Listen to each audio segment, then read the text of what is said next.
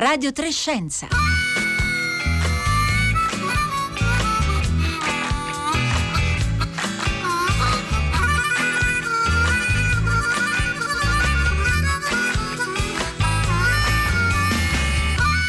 Buongiorno da Paolo Conte e benvenuti a Radio Trescenza. Oggi parleremo di uno dei più importanti uomini di scienza del Novecento che è stato però anche un prolifico scrittore di fantascienza. Fu lui a coniare l'espressione Big Bang, divenuta poi di grande successo per indicare la teoria sull'origine dell'universo che però lui avversò per tutta la vita. Le sue ricerche sull'origine stellare degli elementi chimici pesanti valsero un premio Nobel che però non andò a lui, ma ad altri studiosi che insieme a lui avevano lavorato su questa materia. Affascinato dall'astrobiologia, ritenne che la vita sulla Terra non avesse avuto origine sul nostro pianeta, ma vi fosse giunta dalle profondità dello spazio. Ecco, credo che forse molti dei nostri ascoltatori avranno già indovinato di chi stiamo parlando, di Fred Hoyle, poliedrico scienziato britannico, membro della Royal Society dal 1957, che si è contraddistinto per aver spesso sostenuto teorie non sempre condivise dalla gran parte della comunità scientifica, ma che ha sempre portato avanti eh, con grande onestà intellettuale. Lo ricordiamo oggi perché Hoyle morì vent'anni fa, il 20 agosto del 2001, all'età di 86 anni. Um, my name is Fred Hoyle. Uh, I am the inventor of the well-known words Big Bang. To refer to the origin of the universe, but I'm afraid I don't uh, really believe in the Big Bang.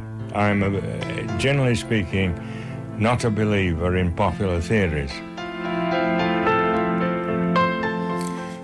Mi chiamo Fred Hoyle, sono l'inventore della ben nota espressione Big Bang da riferirsi all'origine dell'universo, ma eh, sono spiacente, io davvero non credo al Big Bang perché parlando in termini molto generali, io non sono uno che crede alle teorie popolari.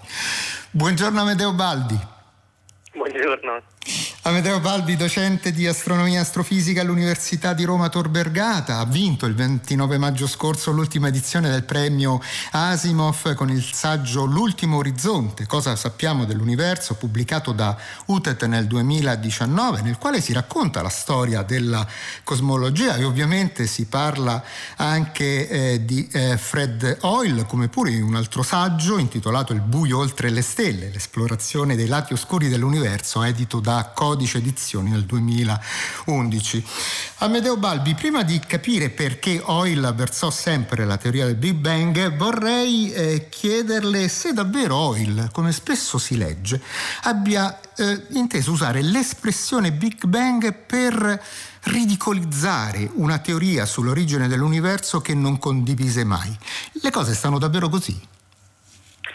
Beh, eh, non ci sono veramente elementi per, per pensarlo, per ritenerlo. Eh, quello che sappiamo di certo, i fatti, sono che eh, Hoyle usò questo termine durante una serie di ehm, lezioni radiofoniche che teneva per la BBC e, e, e, in una di quelle occasioni lui disse, proprio per, per, avere un'immagine che gli ascoltatori potessero visualizzare, parlò appunto di grande esplosione. Che la intendesse in termini peggiorativi, solo da questo appunto è difficile dirlo, eh, quello che è certo è che Hoyle non credeva appunto nel Big Bang, quindi sicuramente eh, riteneva eh, sbagliata e anche in un certo senso ridicola, lo ha detto anche in qualche occasione, la teoria del Big Bang. Eh, e eh, è anche vero che invece i fautori del modello del Big Bang ritenevano il termine stesso poco consono, quindi eh, che lui lo abbia inteso in senso peggiorativo non lo sappiamo, ma che, che eh, gli altri, i suoi rivali scientifici lo abbiano eh, percepito come tale, insomma è abbastanza, è abbastanza sicuro. Ma è vero che l'idea di un universo che a un certo momento ha eh, un, un, atto di nascita era un'idea che disturbava moltissimo Hoyle perché ciò prestava il fianco all'idea biblica della creazione del mondo? Sì, anche questa è una cosa che Hoyle ha detto abbastanza esplicitamente, che mh, mm, appunto questa idea dell'universo che inizia con questo evento appunto iniziale, con questa origine in un, in un momento preciso, eh, ricordava un po' troppo la Genesi e quindi era, era da guardare con un certo sospetto.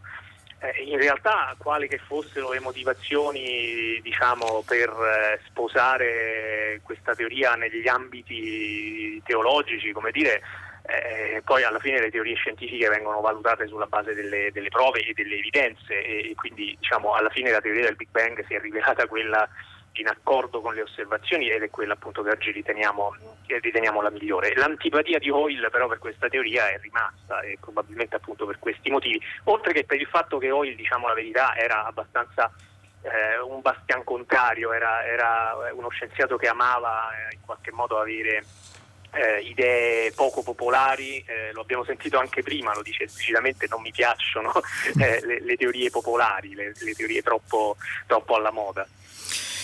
Amedeo Balbi, al Big Bang eh, Hoyle oppose eh, un altro modello cosmologico, quello eh, definito dello stato stazionario. Ecco, che cosa diceva quel, quel modello?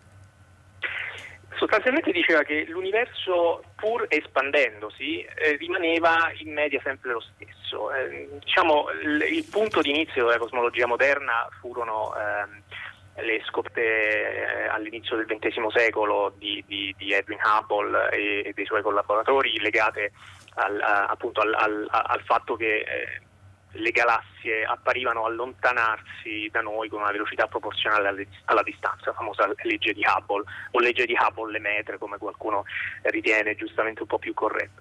Ehm, e questa, questa, osservazione appunto faceva pensare che che l'universo si espandesse, questa è l'interpretazione che, che ne diamo eh, ancora oggi.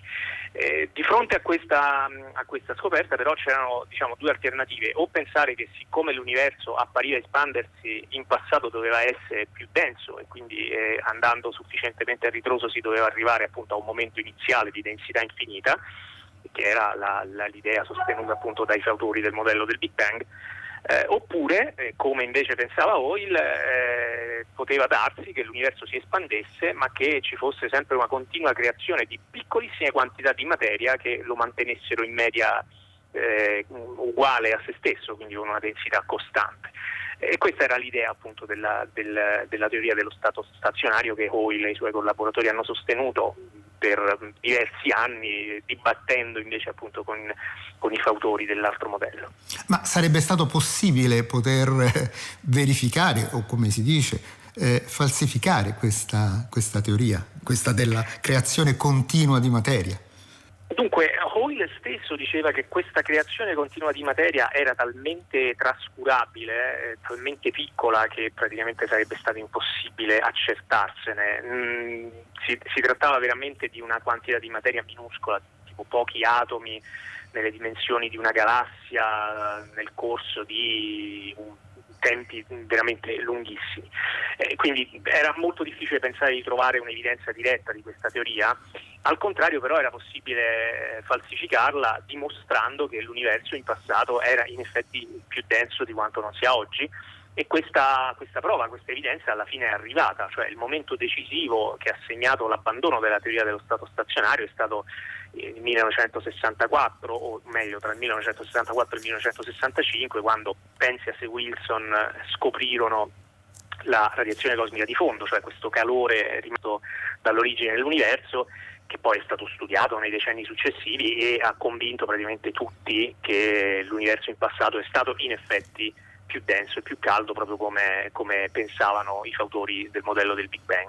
Hoyle va detto che non si è mai rassegnato anche di fronte a questa evidenza che tutti praticamente hanno accettato, lui eh, e pochi altri hanno continuato a sostenere che insomma, si potevano trovare modi ancora per, per, sostenere la teoria dello stazionario mettendo insomma, delle, delle, pezze qui e lì, eh, ma era effettivamente una, una cosa eh, piuttosto complicata da fare e che appunto non ha avuto nessuna, nessun seguito di fatto. Per cui possiamo dire che il modello dello stato stazionario resse per circa una ventina d'anni, quindi poi dopo venne eh, abbandonato di fatto per la comunità scientifica il, il dubbio è rimasto diciamo, tra il 48, che è, stato, che è quello che viene ritenuto l'anno di nascita del modello del Big Bang così come lo intendiamo oggi, e il 64, appunto, quindi diciamo, poco meno di, di 20 anni. In, que, in, quei due decenni c'è stato effettivamente un forte dibattito a livello scientifico tra i pochi, va detto, che si occupavano di, queste, di, questa, di, di questi problemi all'epoca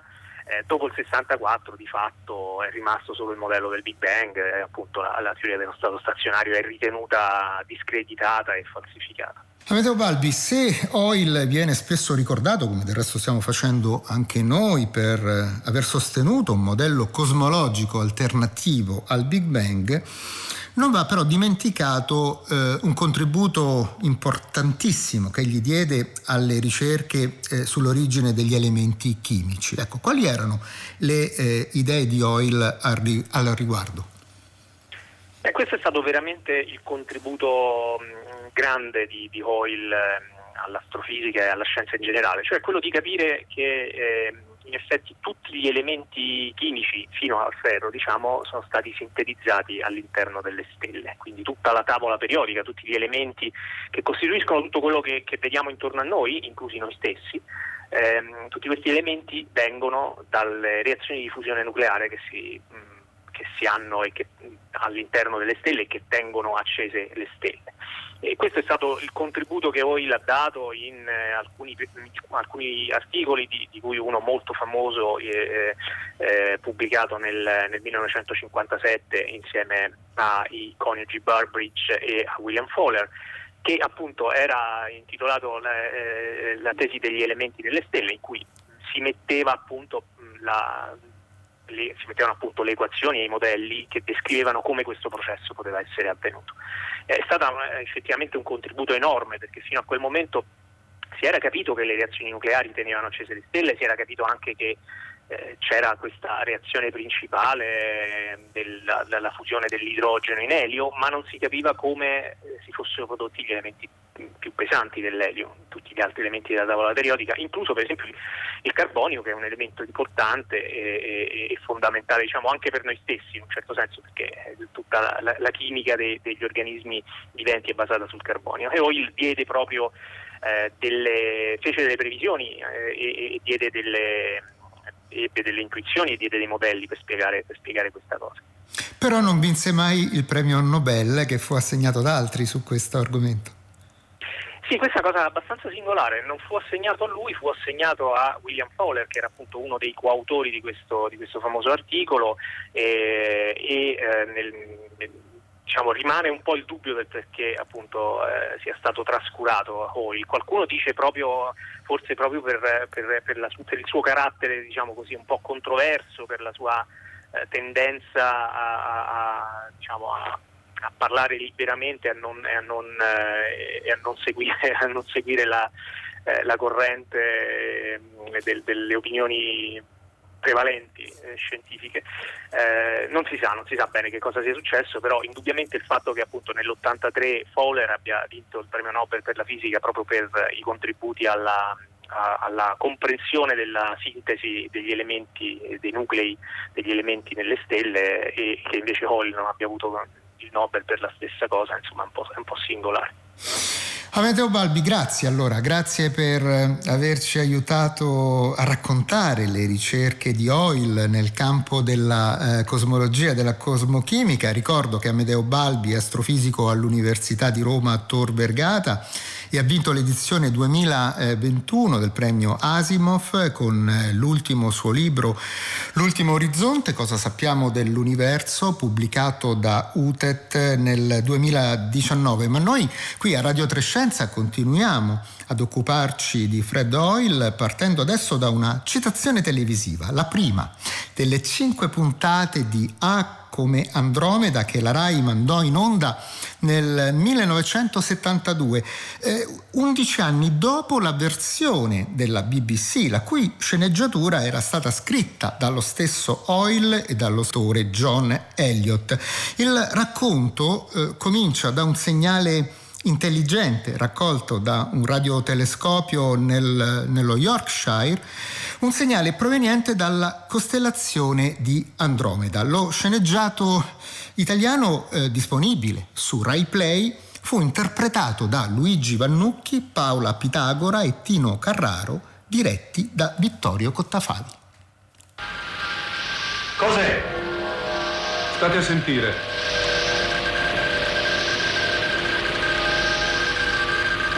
Alfabeto Morse. Non è a gruppi. Ah. Da dove viene? Da qualche parte di Andromeda. Stavamo esplorando la zona. Breve e lunga. Ecco così. Da quanto dura? Mezz'ora circa. Ecco, ora siamo sul massimo.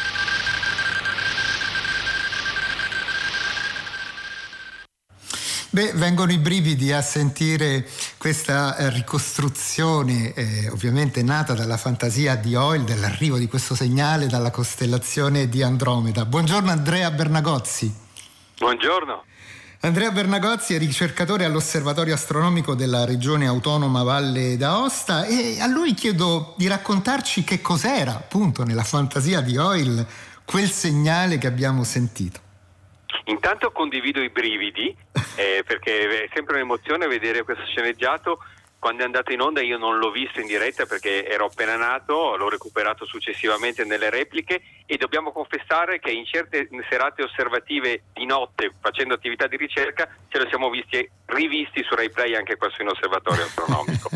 e questo segnale è un segnale misterioso la cui natura non viene mai esattamente spiegata dentro la storia e senza fare troppi spoiler però eh, degli scienziati riescono a vedere che questo segnale contiene delle istruzioni per costruire un hardware, un computer e un software, un programma con cui far funzionare questo computer. Chi ha scritto questo programma, chi ha mandato queste istruzioni non viene mai ben spiegato e nasce la questione se appunto mettere in pratica il programma codificato, far funzionare questo computer oppure comprendere se si tratta di, un, di una minaccia o un dono. Ecco, quindi lì c'è tutto lo sviluppo con i vari personaggi che si confrontano con una serie anche di intrighi, di spionaggio e così via e di carattere anche politico per capire un po' come sviluppare il discorso. Ah, come Andromeda non fu il primo lavoro di fantascienza di Hoyle. Eh, nel 1957 egli aveva pubblicato un, un altro libro di successo, La nuvola nera. Ecco, qui che cosa ipotizza Hoyle? Eh, la nuvola nera è interessantissimo da leggere eh, adesso, perché la nuvola nera, eh, che è stato appunto scritto nel 1957, racconta di avvenimenti astronomici ambientati negli anni 60, quindi poco dopo la data di pubblicazione del libro, ma che vengono riletti da un discendente di uno dei protagonisti nel 2021. Quindi siamo esattamente nell'anno corretto per rileggere la storia di questa nuvola che all'inizio viene scambiata per una nebulosa che viaggia nello spazio, che però improvvisamente si scopre è diretta verso il Sole. Potrebbe avvolgere la nostra stella e impedire alla luce di questa stella del Sole di arrivare sulla Terra con una serie di disastrosi cambiamenti climatici. Quindi una squadra di scienziati viene chiamata per tentare di trovare delle soluzioni e anche qui senza fare troppi spoiler per chi non ha letto il romanzo, si troverà una maniera di comunicare con questa nuvola, con questa nebulosa, perché la grande trovata è che questa nebulosa è una forma di vita aliena concepita in maniera appunto completamente diversa da quella che è la vita terrestre. E infatti uno dei dialoghi più surreali e paradossali, mentre riescono a scambiarsi dei segnali radio, la nebulosa degli scienziati sulla Terra, è che la nebulosa non poteva immaginare che esistesse una forma di vita solida su un pianeta roccioso, perché essendo lei fatta di gas, questo per lei è assolutamente alieno. e questi romanzi di fantascienza, Andrea Bernagozzi, eh, ovviamente si legano in modo indissolubile, direi, alle idee che Hoyle aveva su forme di vita diffuse eh, un po' in tutto l'universo, capaci in qualche modo di vagare da un mondo all'altro. Eh, idee che portarono Hoyle a sostenere anche tesi mh, abbastanza ardite, possiamo dire, non sempre condivise dalla comunità scientifica. E forse questo è proprio l'approccio eh, più importante delle varie opere di fantascienza che ha scritto Hoyle da solo, con il, con il figlio Jeffrey, con anche opere di fantasy e così via. Eh, Hoyle era un astrofisico, è stato ampiamente ricordato, e forse l'astrofisico più importante insieme a Carl Sagan che ha scritto anche opere di fantascienza di grande livello letterario, cioè apprezzato anche da chi nulla sa della carriera scientifica di Hoyle.